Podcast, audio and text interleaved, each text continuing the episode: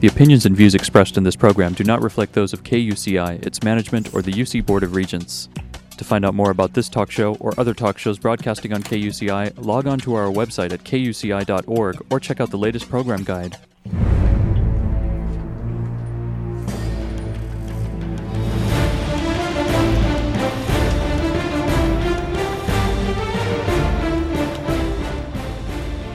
You're listening to KUCI 88.9 FM in Irvine and KUCI.org on the web.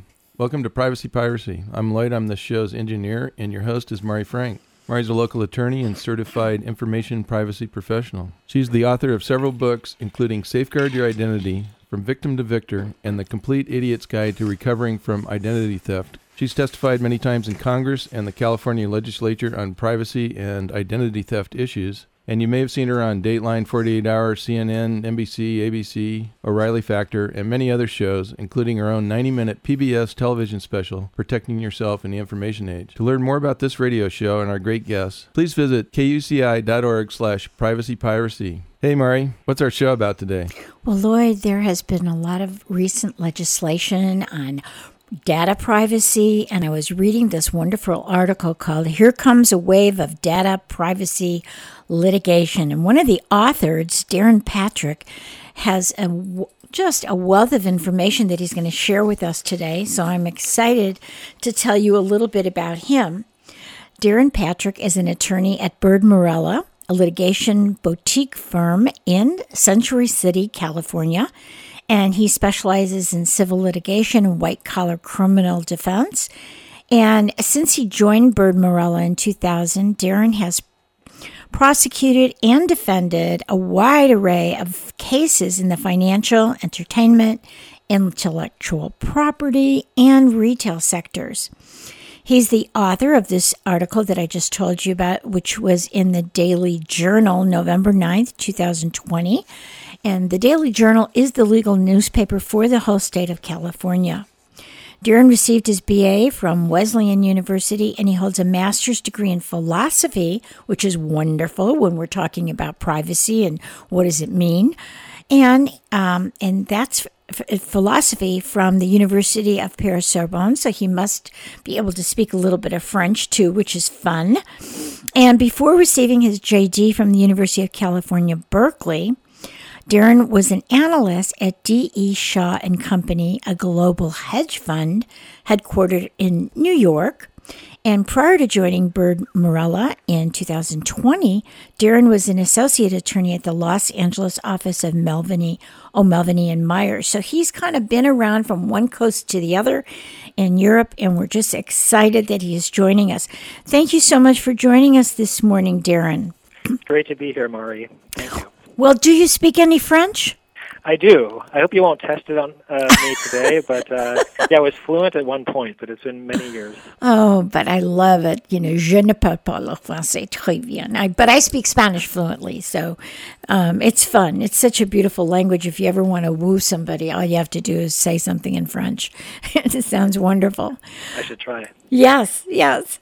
So, so there's so much going on in privacy in California for such a long time. We are the leader of privacy legislation, and the boy, what's what's come up recently with the um, California Consumer Privacy Act and Proposition 24.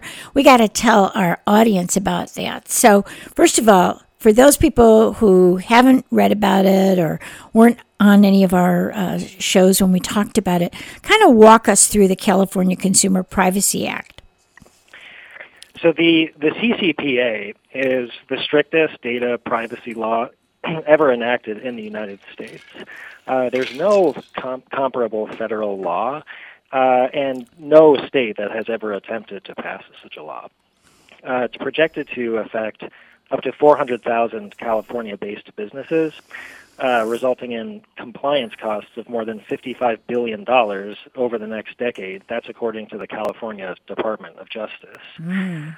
Uh, the law isn't just limited to California-based businesses. Any business that does uh, that operates in California with certain um, gross revenue uh, uh, margins, you know, you know, more than $25 million per year in gross revenue, uh, businesses that uh, buy, sell, or share personal information of 50,000 or more uh, consumers, or that derives 50% or more of its annual revenue from selling uh, personal information.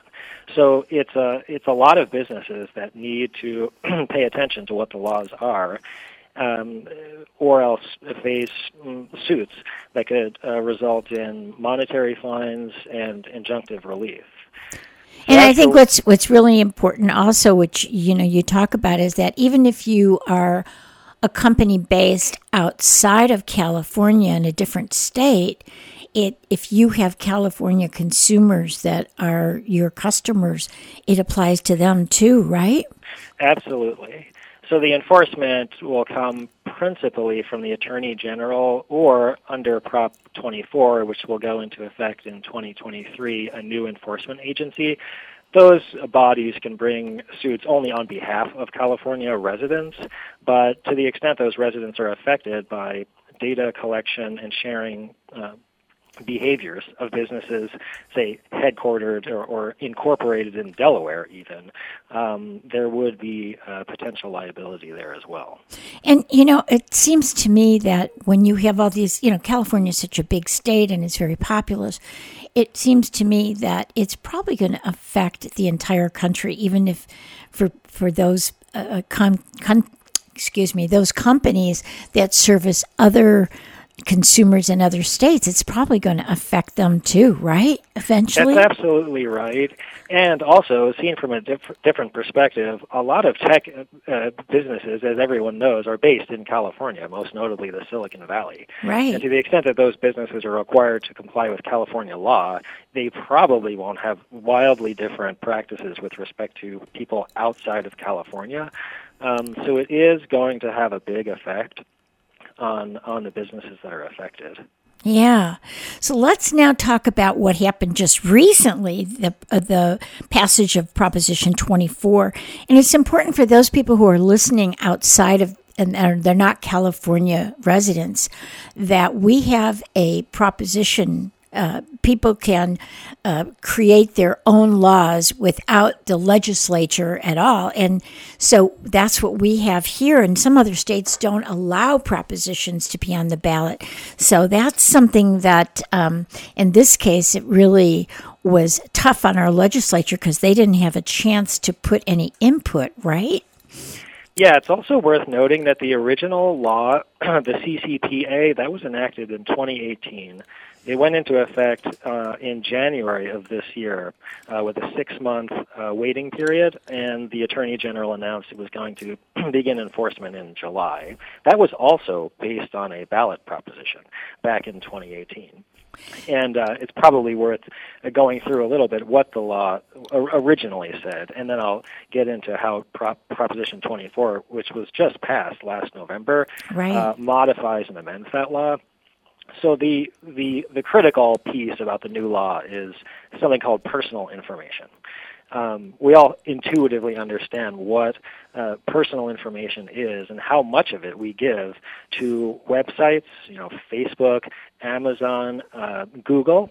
Right. Um, you know, as a very rudimentary example, and many of your listeners, this will probably ring a bell. You know, I shopped for a bicycle online at a specialized shop, and then for six months afterward, I was seeing ads everywhere I looked on the internet for that very bicycle. right. Things get more and more sensitive um, as you as you get deeper into the internet.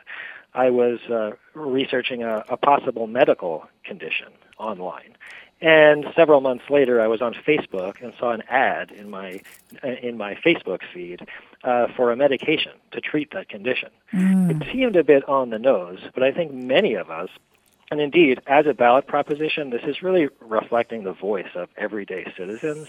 They're a bit creeped out, or they're worried about what kinds of information uh, that they give to the internet, seen generally, is being shared, bought, and sold by data brokers, advertisers, etc. and, and, it's not been transparent either. Uh, you know, you see things, you go, how did how do they know to send me that? You know, it, it, you're right. It creeps people out. It has been very opaque.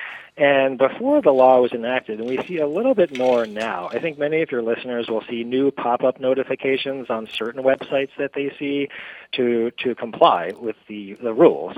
There have to be conspicuous um, uh, opt-out uh, notices on websites explaining what kinds of information are collected. That's part of what the law requires, and how to opt out of having the information that you give uh, shared or, uh, or sold with third parties. So under the statute, the CCPA, personal information is very broadly defined. It's basically any information that identifies you or could reasonably be linked to a particular consumer or household. That means IP addresses, online identifiers, search terms that we type into Google, for instance, mm. browsing histories, uh, think cookies um, many many in the tech industry are able to uh, track what you see on the internet. Um, purchasing histories, what we buy online, purchasing tendencies, interactions with ads, location data. So Yelp, Google Maps, we all know that um, these these apps are, are, are aware of, of our location and precise right. geolocation uh, biometric information, audio and visual information. That's videos that we share on, say, Instagram, TikTok, etc. Right. Um, and what the law does is create new rights for consumers inside California. Consumers now have the right to know what personal information is being collected, and if they request, uh, if they request from uh, an online provider, the, the types of third parties that that business shares the information with and why. Right. Uh, probably most importantly, consumers now have the right to opt out of an online business selling their information, their personal information, to a third party. So that could have serious consequences on the bottom line for many businesses who rely on targeting users by placing ads on the internet designed for them to see, whether right. it's on a, a generic uh, website or on Facebook. Um, there are special protections for minors. That's a, a grave concern, including uh, that's shared by the federal government. Uh, you know, videos or photographs of teenagers. Uh, there's been some concern with TikTok in that regard. Mm-hmm. For those uh, minors, they have to opt in to having their information shared. It's not an opt out; it's an opt in uh, regime. Right. Right. Uh, and uh, violations are, are, are penalized rather strictly, up to twenty five hundred dollars for a violation or $7,500 per intentional violation. Right.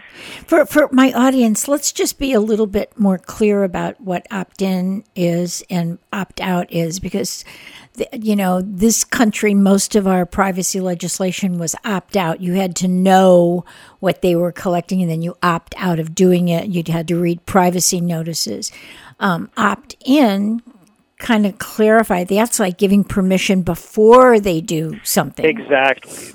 So the regime uh, in California now is that if you do nothing, the information can be uh, that you give can be shared with a third party. Uh, so you have to act in order to you have to make affirmative decisions uh, uh, in order to um, act out the new rights that you have. You you would have to opt out. You have to click on the link that's supposed to be provided and say, "Please do not share my personal information." Right.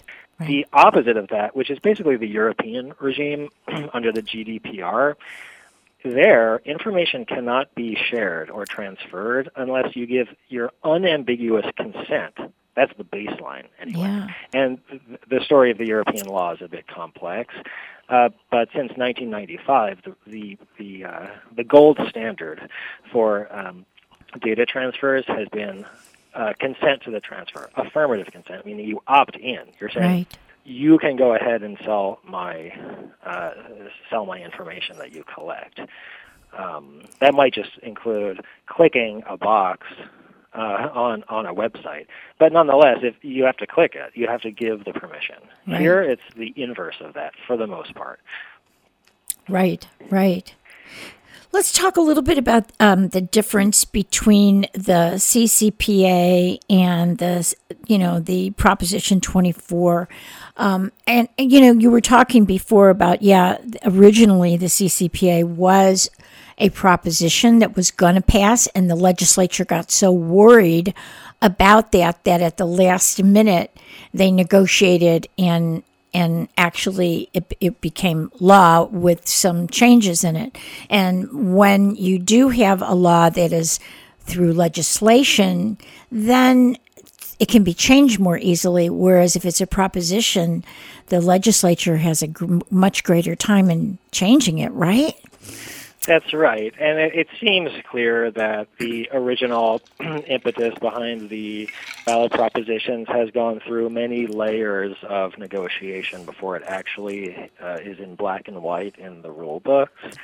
Um, and that there are pressures from various industry groups to limit right. this or that component of the original proposition. Uh, one of the interesting features about the new law, so Proposition 24, it consists of amendments to the CCPA.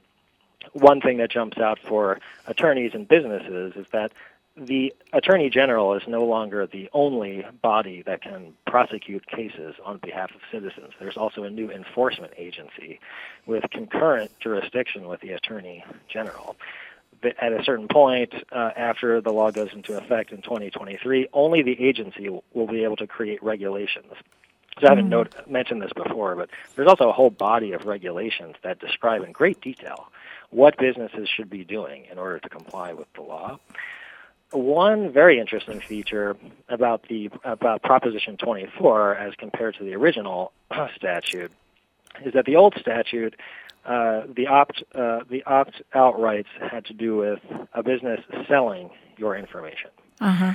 and at the time there were articles, including in the Wall Street Journal, discussing how Facebook, for example, did not think that the law applied to them because they don't actually sell your personal information to anyone.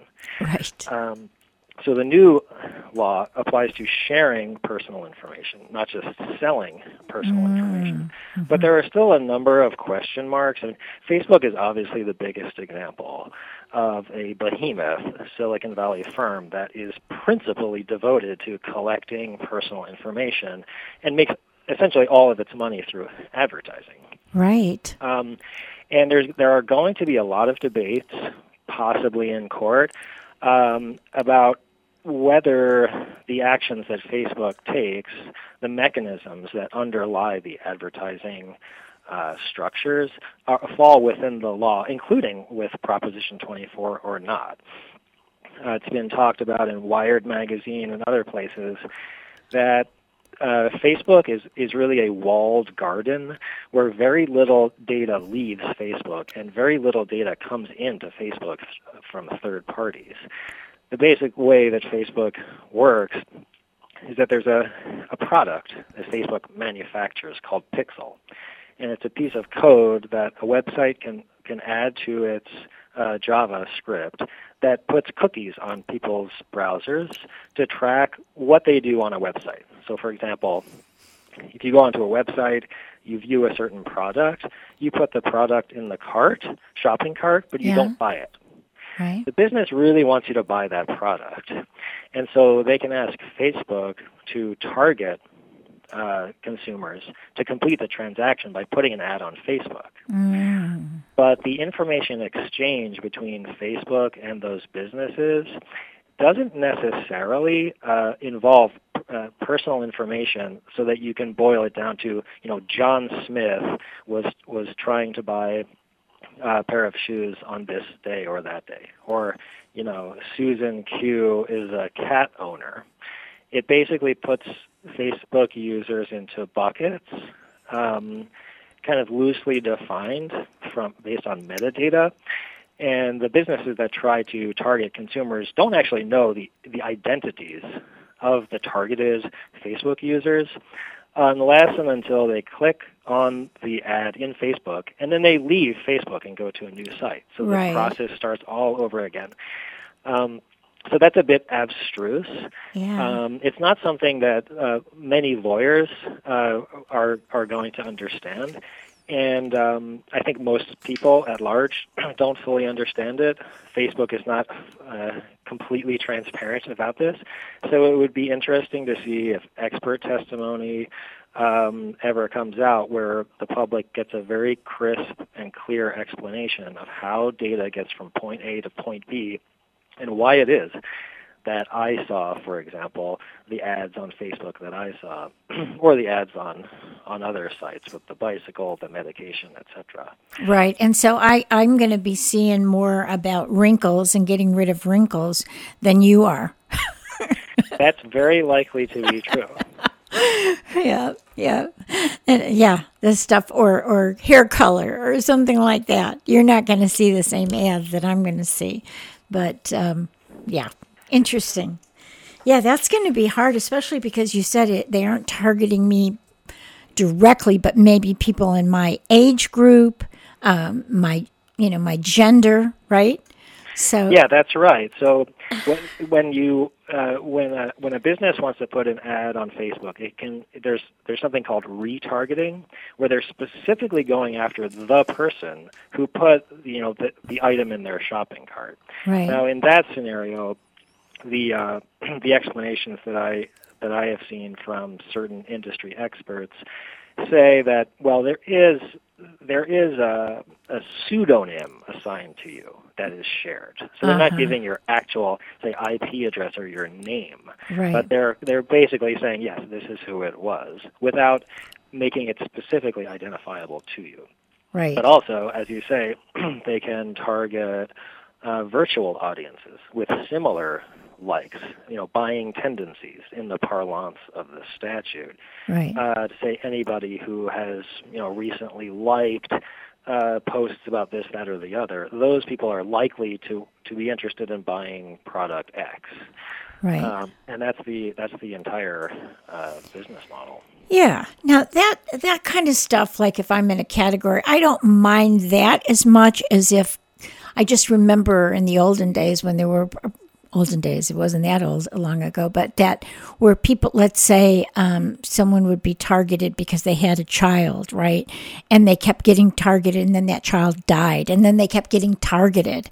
So uh, that kind of stuff um, is is probably even worse that you know when it was a specific person do you know what i mean that's Yeah, absolutely. And there is something in the new uh, statute, Prop 24, called sensitive personal information that's subject to even stricter standards. right For example, it can't be used other than to effectuate the business transaction for which the information was given in the first place.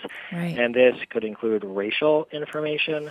There are some concerns that, you know, big web providers have information about you, like what race you are, what your ethnicity is, Right. and then there's a concern about using that kind of information to target you for ads, which seems somehow inappropriate to a lot of people. yeah But there again, it's a very murky situation because, you know, if uh, if an online provider or Facebook kind of deduces your race based on the things that you like, right have you have you shared that information with them, or is this information that's been generated by Facebook? And sometimes it could theoretically be accidental. A person of a certain background might like videos that were created by people of that same uh, background. right So right. no one is actually saying we know this, we know that, but they can direct advertisers to people with those likes or dislikes.